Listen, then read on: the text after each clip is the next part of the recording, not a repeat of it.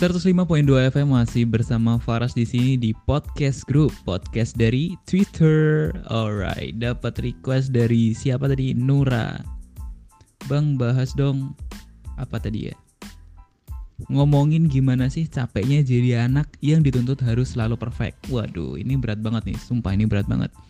Jadi setiap orang itu kan punya bakat masing-masing ya, punya bakat bawaan dari lahir tuh masing-masing.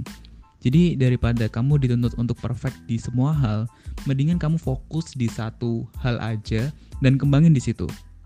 Kan nggak mungkin kan kalau ikan disuruh bisa terbang, disuruh bisa apa namanya berlari sekencang cita kan nggak mungkin.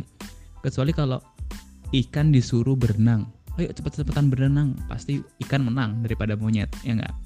Ayo cepet-cepetan manjat yuk, nah, nggak mungkin monyet kalah monyet pasti menang dari ikan nah kayak gitu kamu harus fokus di satu hal nggak usah perfect di semua hal fokus di satu hal dan kembangin di situ maka kamu akan berkembang dan bisa menutupi kekuranganmu dengan kelebihanmu Nah, kalau orang tua yang nyuruh ya dikasih edukasi. Kamu kasih edukasi dengan ngomong saat mungkin waktu santai atau saat makan. Kayak gitu. Oke, okay? cheer up and always happy, always be happy.